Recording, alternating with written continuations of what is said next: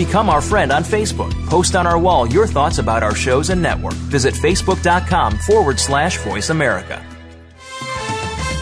The following program is being brought to you on the Voice America Variety Channel. For more information about our network and to check out additional show hosts and topics of interest, please visit VoiceAmericaVariety.com. The Voice America Talk Radio Network is the worldwide leader in live Internet talk radio. Visit VoiceAmerica.com. The views and ideas expressed on the following program are strictly those of the hosts or guests and do not necessarily reflect the views and ideas held by the Voice America Talk Radio Network, its staff, and management.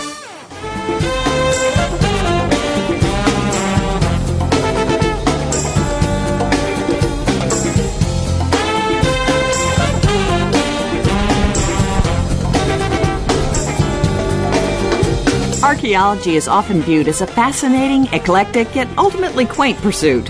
This program explores archaeology from the perspective of professionals who demonstrate that in the 21st century, archaeology and its subdisciplines may hold the key not only to our past, but to our present and future. Welcome to Indiana Jones Myth, Reality, and 21st Century Archaeology with your host, Dr. Joseph Schuldenrein. Spend the next hour exploring where we came from and where we're headed with a leading researcher and practitioner in the field. Now, here is Dr. Schuldenrein.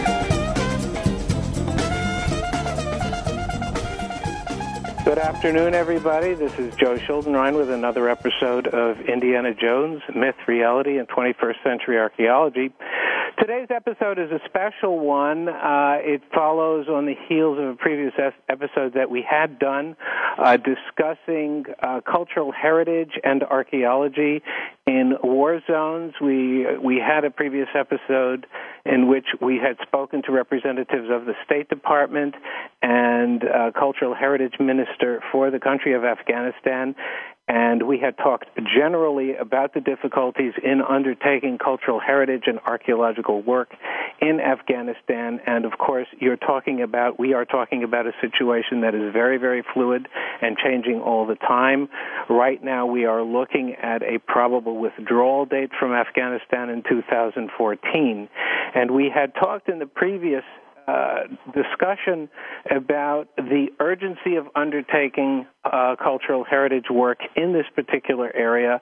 Uh, we had talked about uh, the site of Bamiyan, which was one of the causes and one of the triggers for the actual U.S. intervention in Afghanistan because uh, the Taliban had effectively destroyed a series of Buddhist monuments at that site. And uh, one of the points that had not been made or widely publicized at, the, at that particular time was that in addition to Bamiyan, there are a number of other very large and extensive archaeological sites that run across the entire country of Afghanistan. It's a very significant area in South Asia. It was well known for the Silk Route that uh, effectively connected the East and the West. And the politics and the ethnic difficulties and difficult and and uh, wars that have been undertaken over the centuries certainly have not gone away as, as we see in the present time.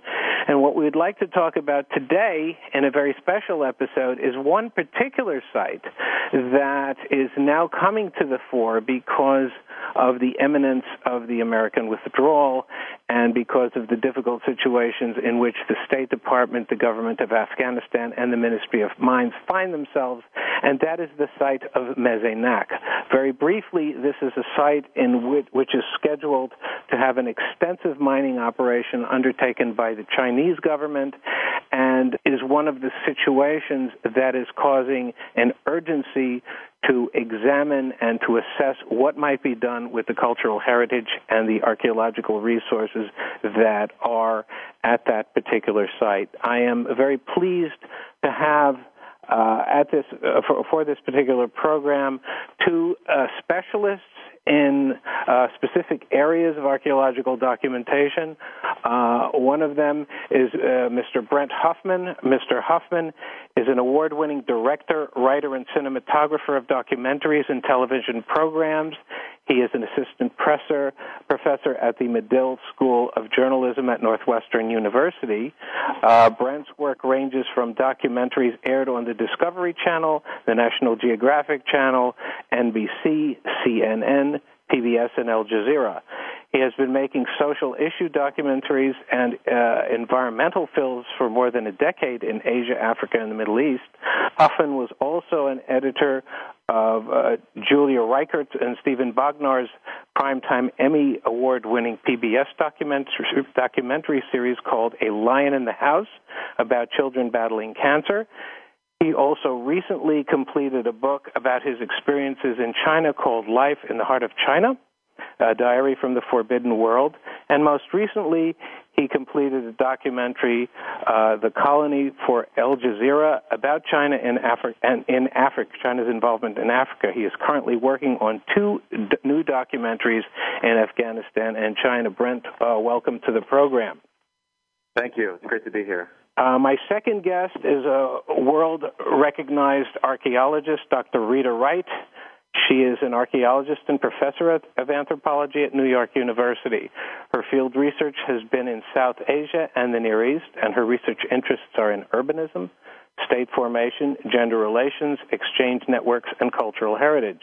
Dr. Wright's research in these areas has included neutron activation analysis to identify trade networks, reconstruction of ceramics and weaving technologies to identify production techniques and transfer technologies, she has undertaken excavations in Iran, ancient Anshan, Mehrgarh in Baluchistan, uh, Pakistan, and uh, the city of Harappa in Pakistan, as well. And Rita and I together have undertaken landscape studies in the hinterlands of Pakistan in order to understand the processes of urbanism of the Indus civilization. Um, Dr. Wright has also been extensively involved in looking at connections between South Asia and the Middle East and has also established a reputation in the study of gender relations and divisions of labor in the ancient past. Uh, Dr. Wright, welcome to the program as well. Thank you very much. Good to be here. Uh, Brent, let me start with you. Uh, by way of background, uh, Dr. Wright and I have been working and had, have done a pilot project in Mes Aynak, uh, which, which Dr. Wright will be talking about extensively as the program progresses. But let me get your take on what your assessment is of what's going on in Mes Aynak, both in terms of its imminent danger, as many people have uh, warned that it, it currently falls into, and what you've seen and what you've done in your documentation at that site. Why don't you tell us a little bit about that by way of introduction? Uh, sure. So why don't I start with the, maybe the danger that Mes Aynak finds itself in? Um, uh, like uh, you mentioned, I am not an archaeologist. I'm a documentary filmmaker, professor. I'm making a documentary about the whole situation Mes Aynak finds itself uh, in. Um, so I was just in uh, uh, at Mes Aynak in August, uh, end of August, beginning of September.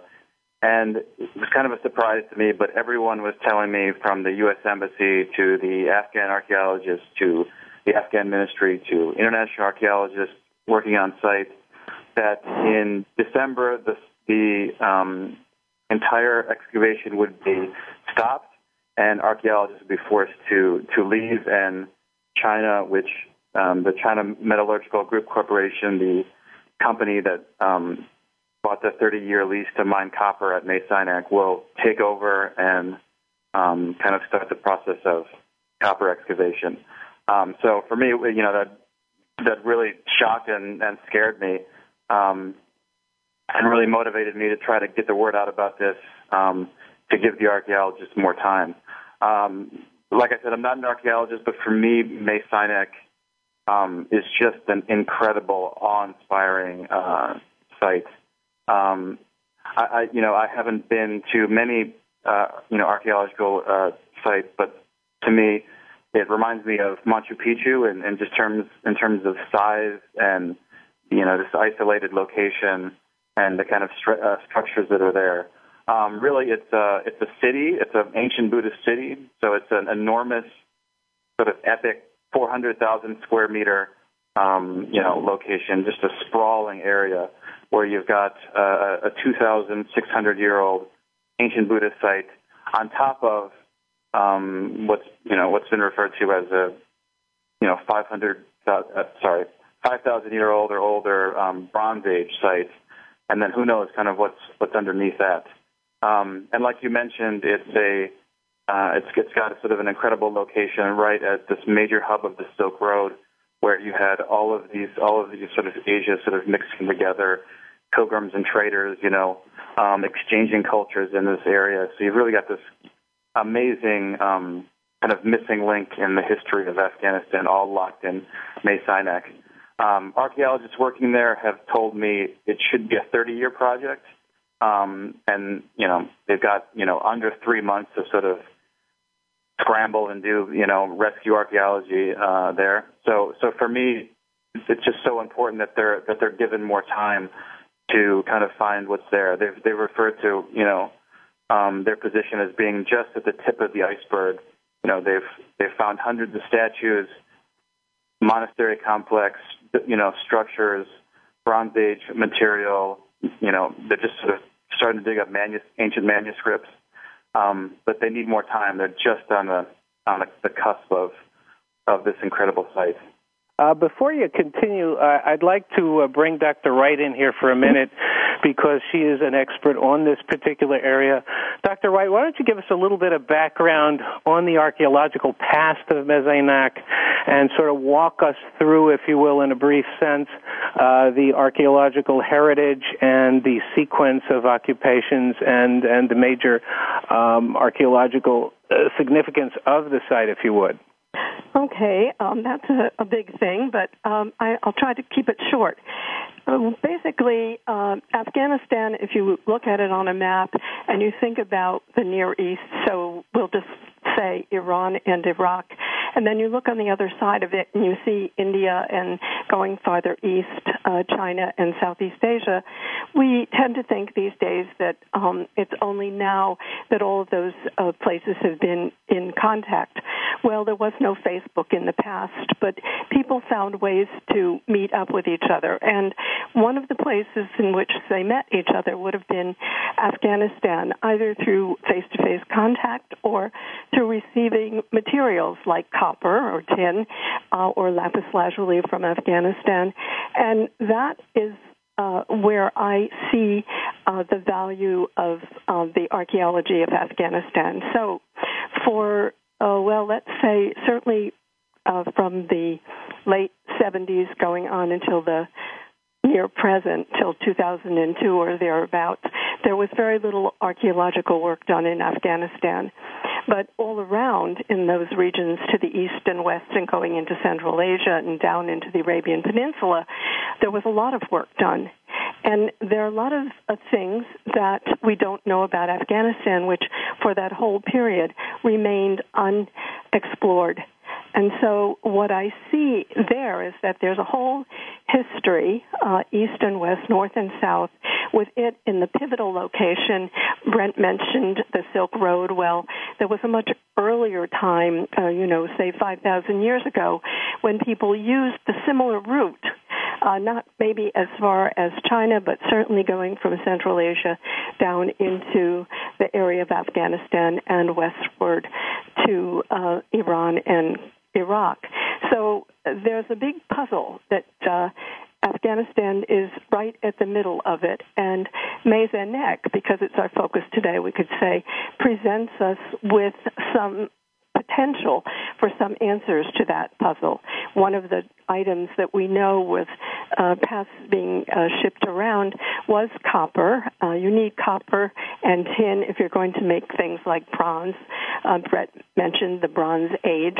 Um, so this is a likely place where um, some such resources came, if not at uh, right there as a pivotal point uh, within that range where if you look at a map of where the tin is, it goes right through that area and through Afghanistan. So that's um, the history, uh, sort of in a nutshell the history being lots of things are going on in other places.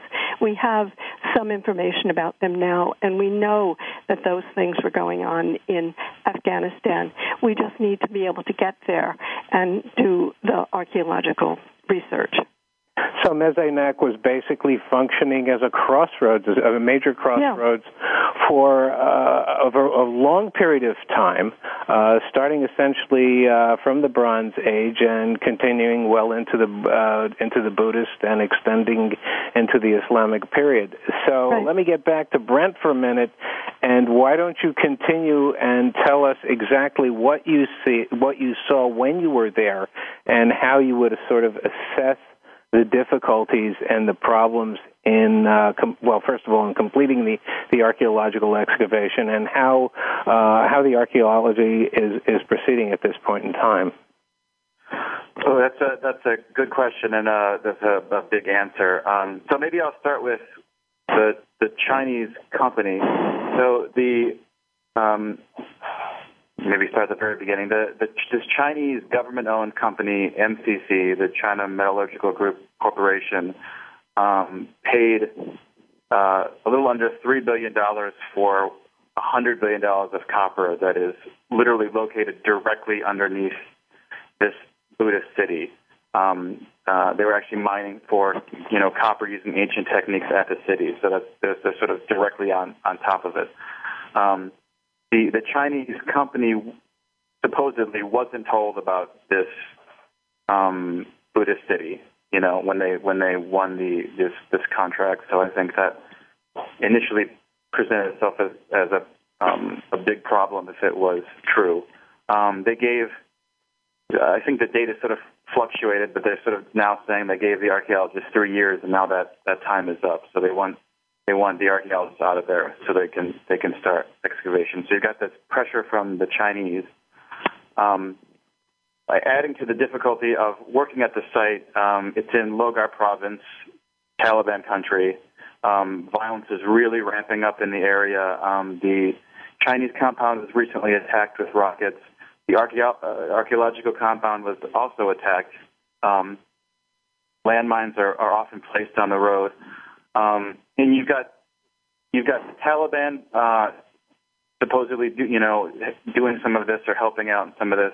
The main anger I, I saw uh, coming from lo- local um, people living in Logar province was that um, six villages where these people lived um, had to be destroyed to to mine copper. So the the copper mine is going to be this enormous open pit style mine, and everything's going to be destroyed. All these villages, the mountain range, the Buddhist site, everything's going to be destroyed. There's just going to be this open crater in the ground. So there were six, six or seven, depending on who you talk to, um, 500 year old or older villages that had to be destroyed, and the whole process of doing this was was so mismanaged um, that it, it left, you know, you know, a small army of of furious um, Logar um, residents that are now kind of fighting back and and and attacking. Um, we'll we'll get back with this topic, and I'm especially interested in the local opposition and the local difficulties uh, in response to the Chinese plans. But we're going to have to take a break here for a minute, and we'll be back and discuss the uh, potentially uh, tra- uh, difficult fate of Mes Aynak after these words.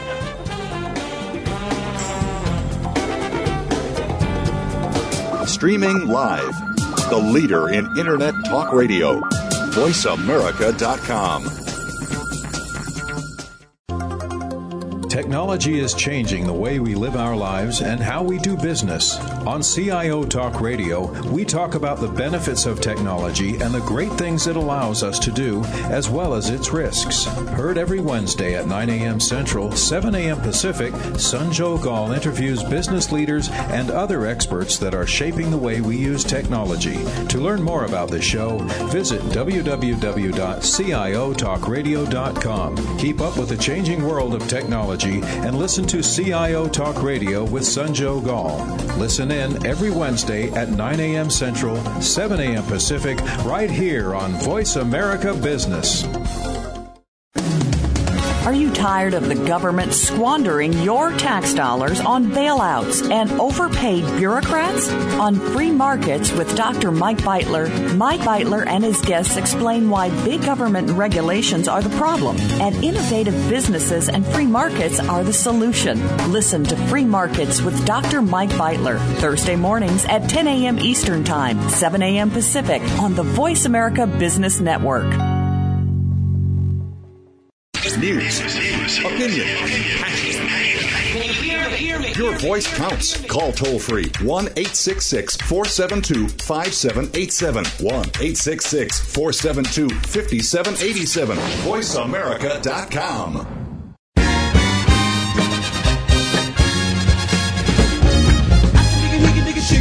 You're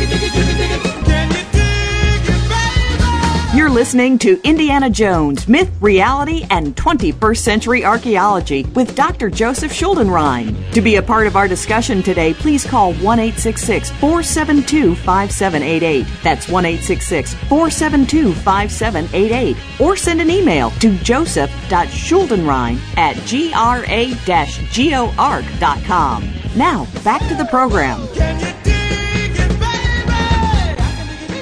Welcome back. This is Joe Schuldenrein, and we're continuing in our fascinating story of the cultural heritage site of Mes Aynak in Afghanistan. And we are speaking to two experts in the region. Uh, one is a film documentarian, um, uh, Mr. Brent Huffman, and uh, our second guest is the eminent archaeologist Dr. Rita Wright of New York University.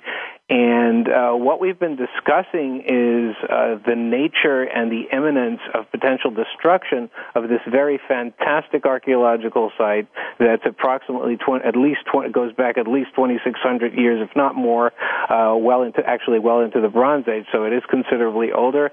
And uh, we've been discussing uh, with Brent Huffman the most recent developments in uh, in the site that have serious ramifications to the site's actual survival as an archaeological and cultural heritage uh, site. Uh, Brent, why don't you continue and tell us exactly what what uh, is happening as a result of the Chinese ramping up their mining operations right now? Um, so like I mentioned, the, the, the Chinese are are ramping up, wanting to get get started, um, finally get started on this this copper excavation. So they're putting all this pressure, like I said, to get get everybody out in in um, December. Um, some of this is just speculation, but when the Chinese were recently attacked, um, I think they used that attack to bargain for um, more rights in Afghanistan. And it's important to note that the, um, or at least how I see it, the, the, the Chinese don't aren't just interested in Mes Aynak. They're interested in the one trillion you know dollars worth of natural resources that are that are located you know underneath Afghanistan countrywide. So they're thinking long term, and they're thinking Mes Aynak will sort of be the first step in in this um, this long term process. So uh, Reuters reported this about a about two weeks ago. They reported that the top um, security chief in China made a secret trip to Kabul to renegotiate things like Mes Aynak and give the Chinese company more security and uh, I fear a, a lot more rights to kind of do whatever they want. And there's no transparency in Afghanistan, and you know there's corruption everywhere. So I don't think we'll ever know exactly what was decided or what was signed off on. Um, but my fear is that, you know, uh, Afghanistan is this cash-strapped country. They they they need this money, and my fear is that they, you know, overlook some of the necessary cultural and environmental oversight that needs to happen, and, and just gave the Chinese right to do whatever they whatever they want. So um, do, you, do you think that yeah. this uh, December timeline is, is pretty accurate, or what's what's your feeling on that at this point? Uh, it's it's that's a great question. It's it's tough to say, and it's it just seems like it's always changing. Like I said in in August, everyone was telling me this is this is the this is the cutoff, this is the end. Um, the the the big point to make is is that I, I don't think the Chinese company is anywhere near ready to start excavation, and there's a lot of steps that I'm not an expert on copper excavation, but there's a lot of steps that need to happen that haven't happened um, yet. Um, could, so, could I just uh, yeah. interject with something? Uh, Sure. In Sure. to something that you said earlier, you know, I I agree about uh, that. In Afghanistan, there's a great deal of corruption and so on, and that is uh, almost seems insurmountable in the context of what we hear. But I did want to say that um, I I had. Uh, I would say that some listeners might want to go and listen to the earlier uh, segment that uh, Joe recorded with uh, Omar Sultan and Dr. Laura Tedesco because at that time, which was just a few months ago, they were much, very much more positive. Now, obviously, um, people, um, and, and as Lori pointed out, you don't know what's going to happen, but you keep moving ahead, and that's the most important thing to context in which to put this. And a part of that for me is that um, from my experiences in Afghanistan, scholars, ordinary people, workers, uh, somebody you might meet on the side of the road, um, people in Afghanistan are very aware of their cultural heritage. They will brag about it, about you know being descendants of Alexander the Great, who went went through there at one time. So uh, there is that deep-seated belief in cultural heritage.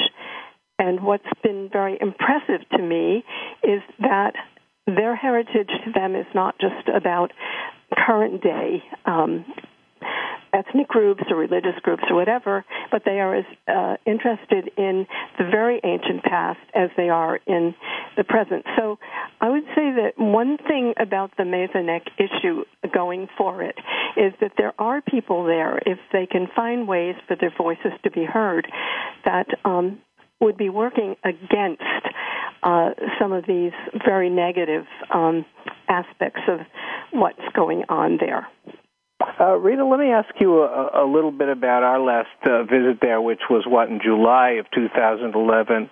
Yeah. What was your assessment of how the archaeology itself was proceeding at the time, and where the emphasis was being placed, and, and, and the overall archaeological effort? Well, first of all, I, I do want to say that at that particular time, I believe that the government initiative was to uh, work on the Buddhist settlement there, the monuments that were that are there. And uh, throughout all of this, I believe that, and I'm very proud of the U.S. government for this. They have uh, moved very slowly in the kinds of projects uh, from the archaeological archaeological point of view that they'll undertake.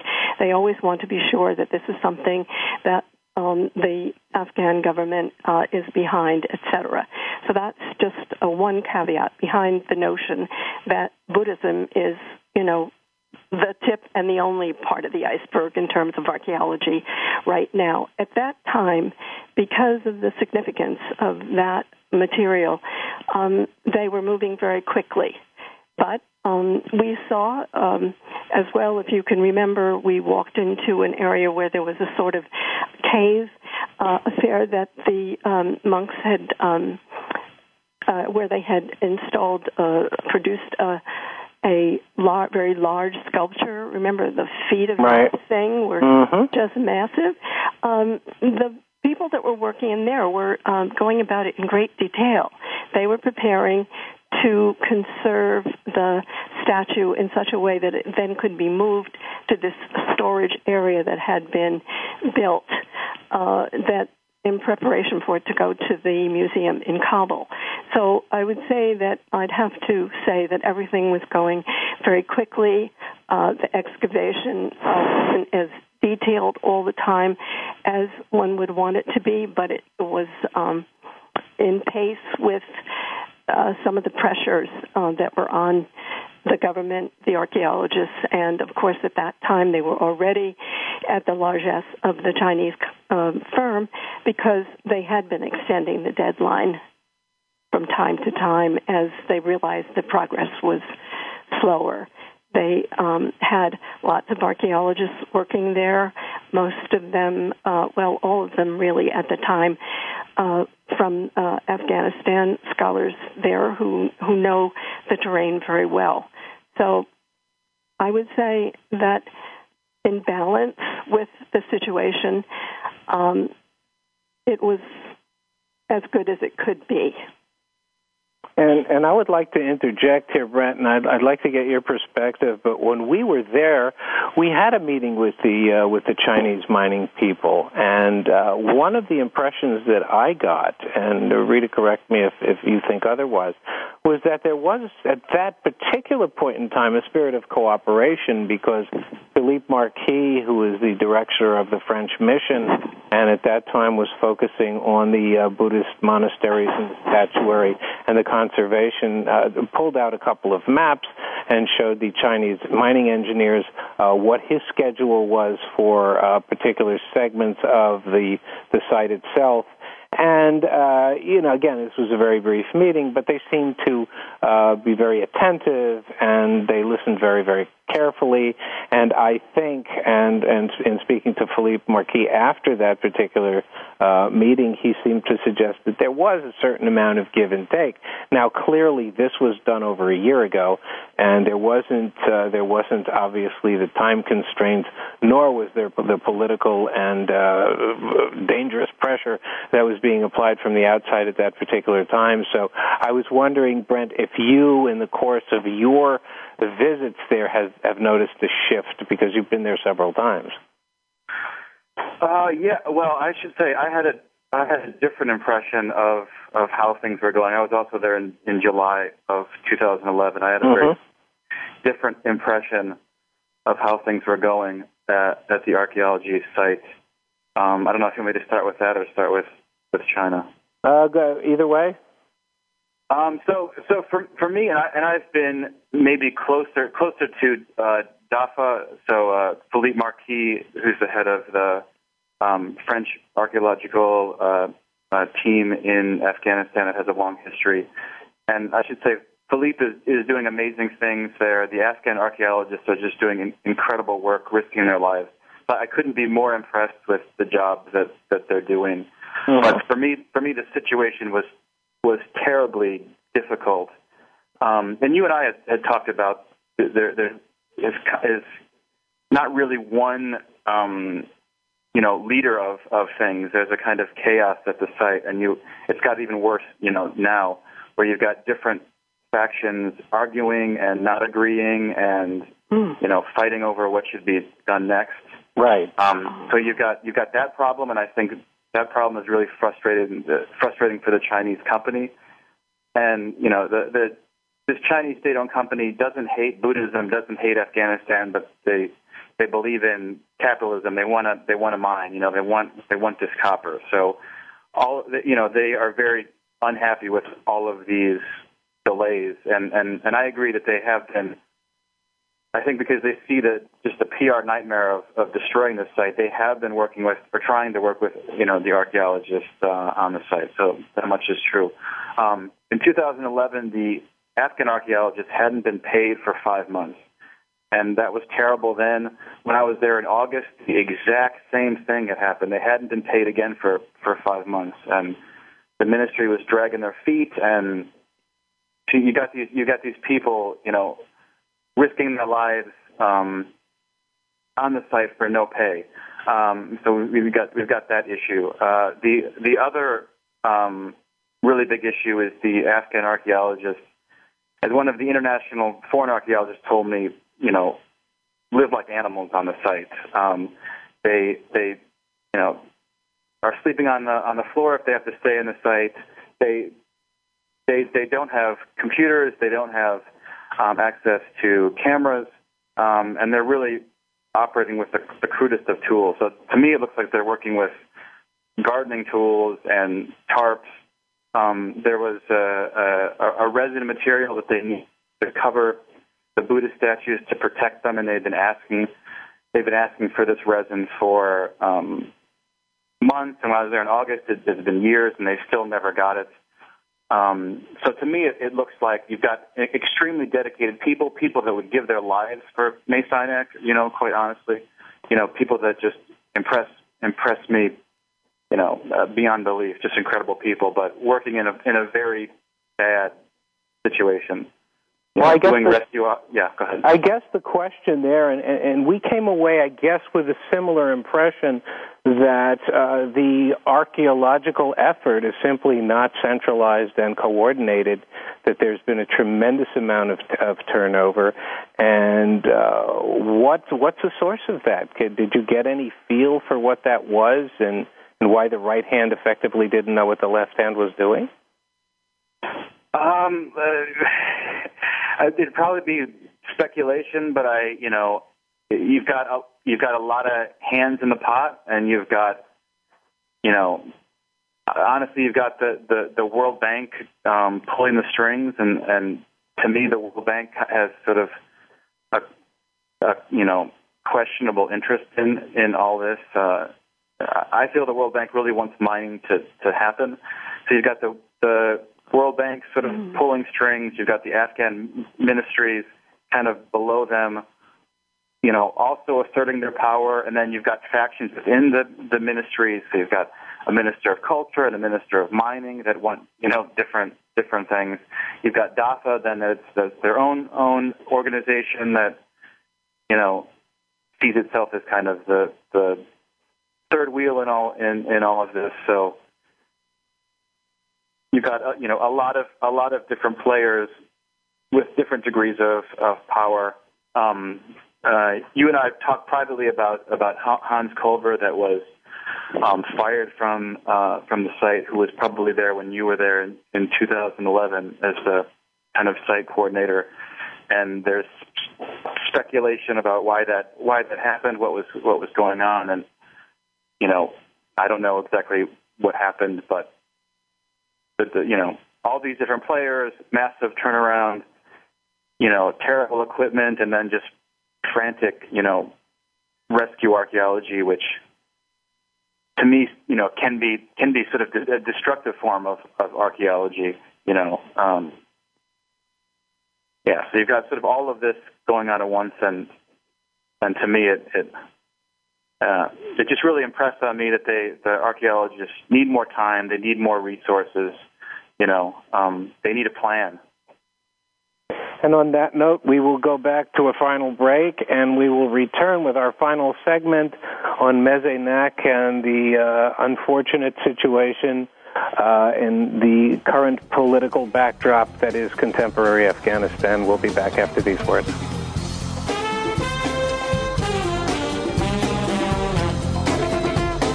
Ask the experts. Call toll free right now 1 866 472 5787 and ask our All Star team to answer your question. That's 1 866 472 5787. Thank you for calling. VoiceAmerica.com.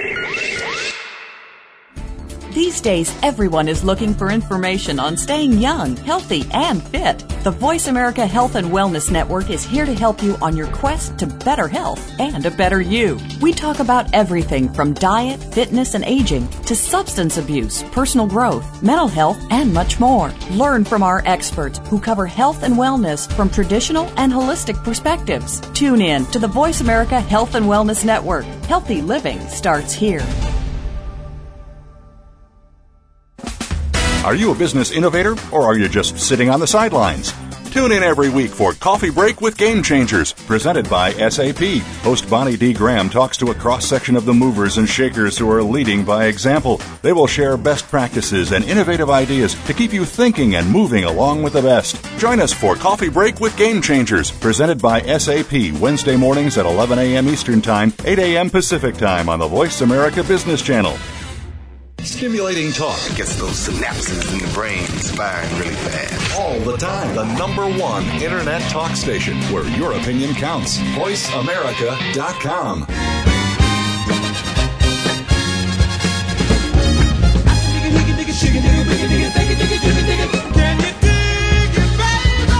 You're listening to Indiana Jones Myth, Reality, and 21st Century Archaeology with Dr. Joseph Schuldenrein. To be a part of our discussion today, please call 1 472 5788. That's 1 472 5788. Or send an email to joseph.schuldenrein at gra-geoarc.com. Now, back to the program.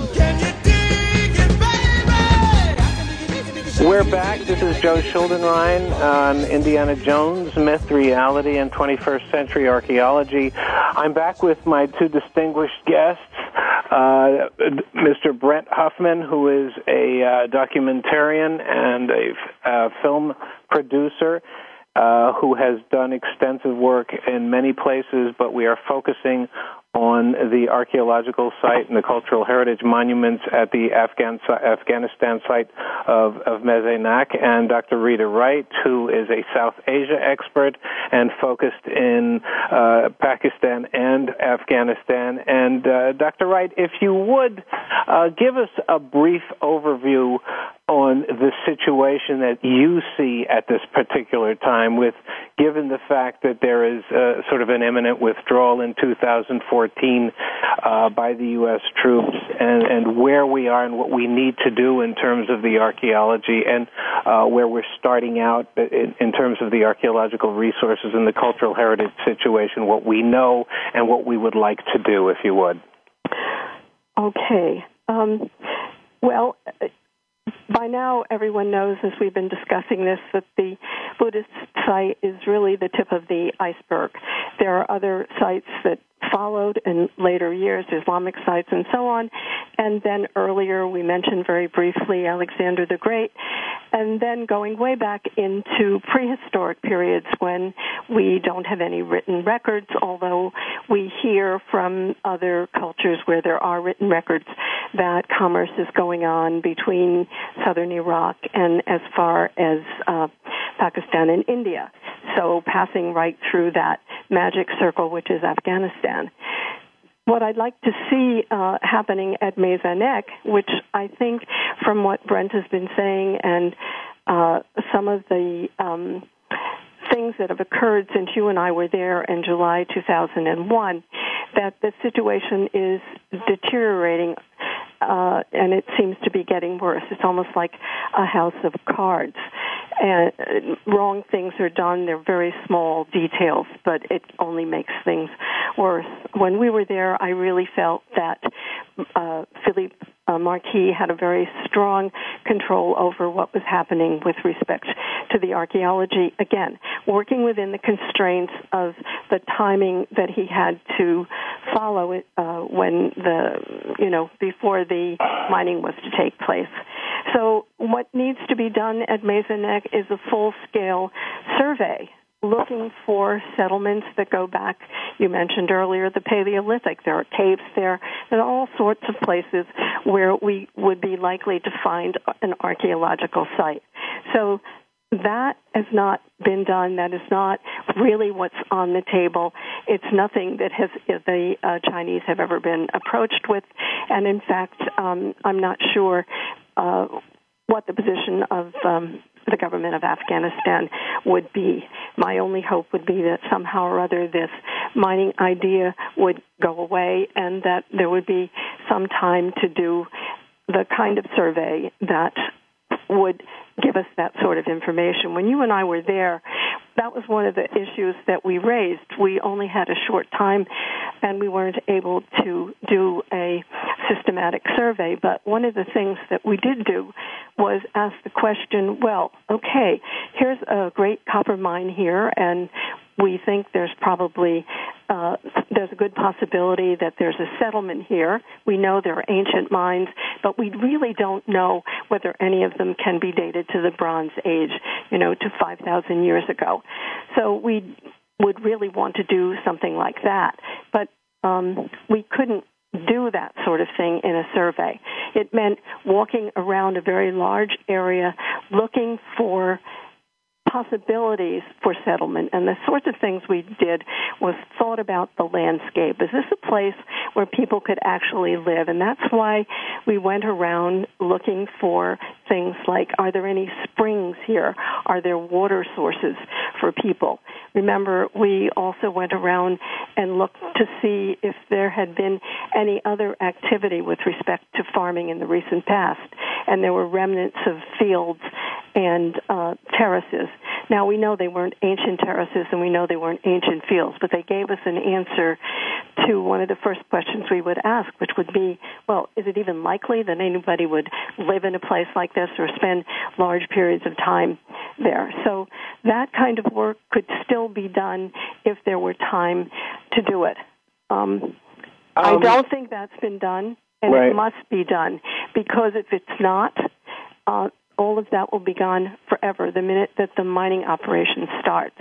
One possibility, and something that you and I have discussed, and I've been trying to organize some people to work on something like this, is as a start. Um, we could do a, a map documenting the area as it is today using high resolution imagery. There are mapping projects now where they have been identifying ancient mines using this uh, kind of imagery. Also, settlements have been found. Now, after we did a, made a map like that, no one would really know how to date those places, but we would have documentation of the sorts of things that were there before the place was totally destroyed. And if everything worked out just great, we would also be able to take that map and field people in that area looking for um, doing a ground truthing of those things, which is another thing that you and I have discussed. So We have. uh, I think what we're saying is that there are docu- there's documentation that still can be done. It's not. It's sort of like the compromise that is being made about how to excavate the the monastery, uh, the monuments at the Buddhist site. We do something um, that can practically uh, be happening. Um, Brent, let me get you. You've heard what uh, what Dr. Wright has said. Um, uh, let me get your assessment as to how likely it might be for this type of an operation to be done, and where you see the entire effort going at this point, or is it too chaotic at this at this stage to actually figure out where it is going? Uh, uh, boy, that, that's a that's a tough tough question for me to answer. I mean, I I completely agree with with Rita. I I would love to see, um, you know, uh, uh, more of a more of a plan. The archaeologists given more time. Um, you know, more work to be done on the site. I, I do think it's it's um, you know possible that the Afghan ministries and MCC could, you know, easily give you know archaeologists another year or, or two more years or three more years. Um, I don't think they're anywhere near ready to to start, and it doesn't make much sense to you know for, force archaeologists out just to kind of sit on the site. So. But but let, let me My, my backtrack fear here and ask exactly you. what they're going to do. Yeah. Let me ask you another question here. In terms of the organization, I mean, we talked about this earlier. How do you see the archaeological effort going forward? Is is there a hope for sort of an organizational thread to it? Because we have gotten gotten the impression that no one is really in charge, and that there doesn't seem to be any central thread or organizational umbrella that's that's moving this thing in a direction where it can be looked at as a as, as sort of a, a uniform effort. Is that your impression, or, or what are you coming away with? Yes, that's that's my impression too.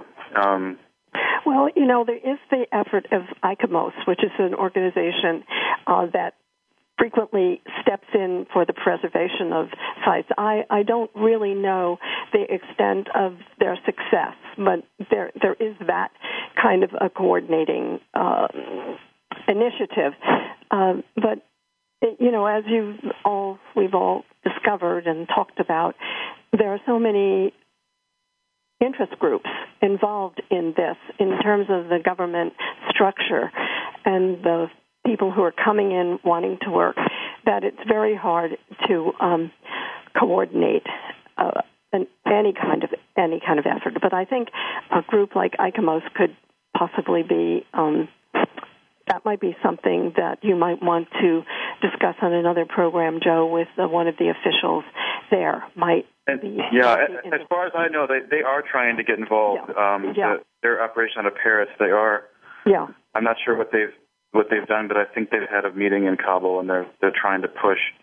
I mean, the the the problem is, yeah, there's no there's no central thread, and the most powerful players, the um, World Bank, the Afghan ministries, MCC, you know, all want mining to to start as soon as possible. So any any effort to continue the archaeology, you have to you know push back on these just tremendously powerful, well-funded players in mm-hmm. in this.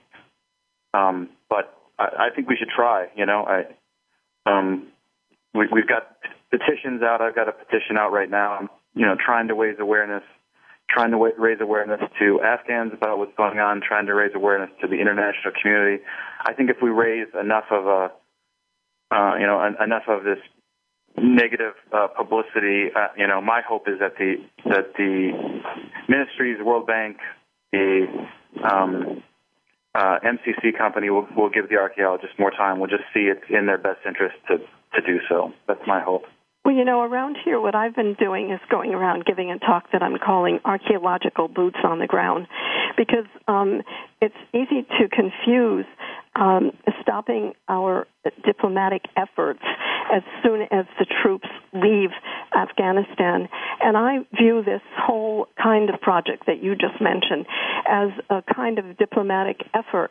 I think cultural heritage is something that almost everybody would say that they find that something that's very important. It doesn't have to be, you know, in their own backyard. And so I think it is worth the sort of push that you're talking about. And I'm I'm only afraid uh, from some reactions that I've gotten that um, people are writing Afghanistan off that they've read it, that they're ready to sort of drop the whole notion that there's anything in Afghanistan. And this would be a terrible mistake because uh, we've already seen efforts at cultural heritage with the establishment of the office in Kabul, etc. And um, it's a wonderful way to extend a diplomatic hand. And um, I know we know how to do that, and I want that to be uh, one of the major considerations as we leave our other boots off, uh, leave Afghanistan. I think we've got to get the archaeological boots on the ground, and we have to convince people that this isn't just about a place where nothing's ever going to happen and everybody squabbles all the time, but that there are some things that link them. You know, one of the um, uh, things that uh, Omar Sultan said when he was talking about uh, and the images that had been sent round the world of the place. He said, "This is the best, or the most concrete way to unite people." And right. I absolutely think that's it.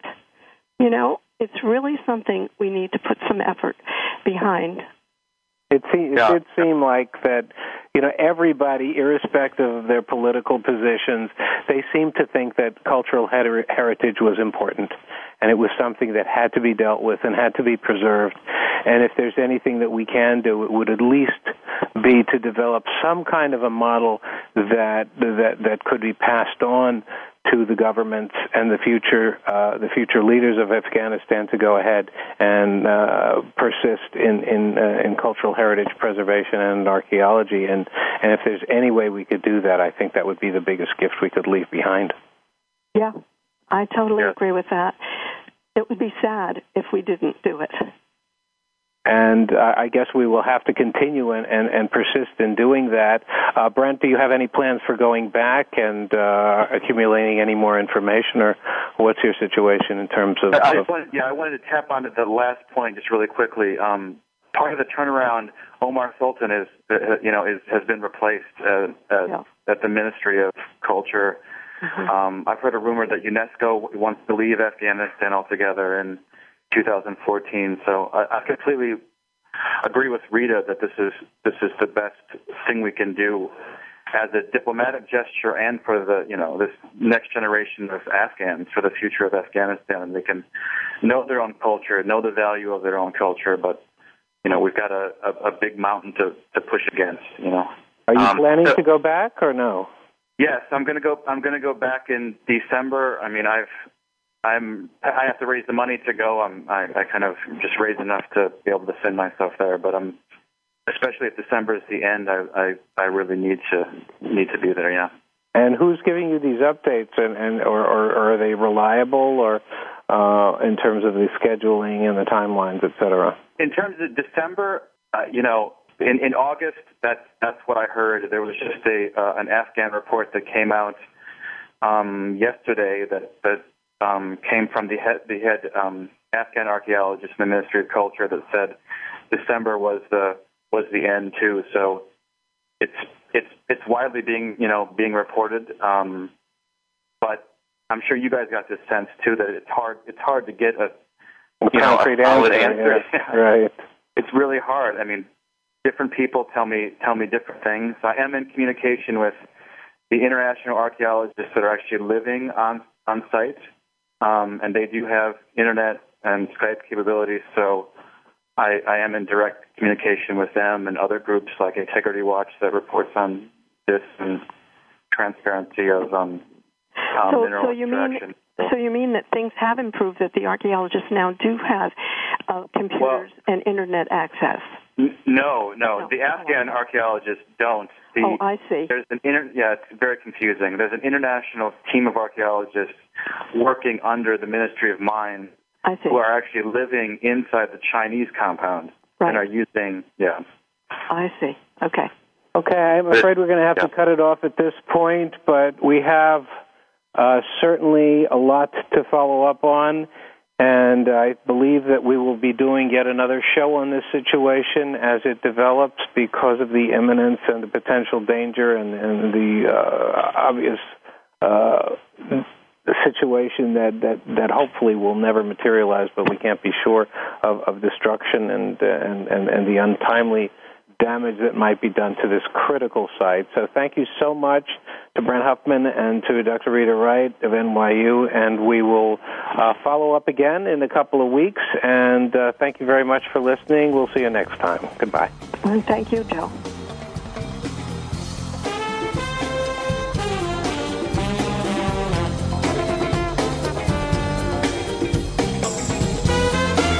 Thanks again for tuning in to Indiana Jones Myth, Reality, and 21st Century Archaeology with Dr. Joseph Schuldenrein. Please join us for another unique journey into the past next Wednesday at 3 p.m. Pacific Time, 6 p.m. Eastern Time on the Voice America Variety Channel. In the meantime, think about the past with an eye towards the future and a better tomorrow.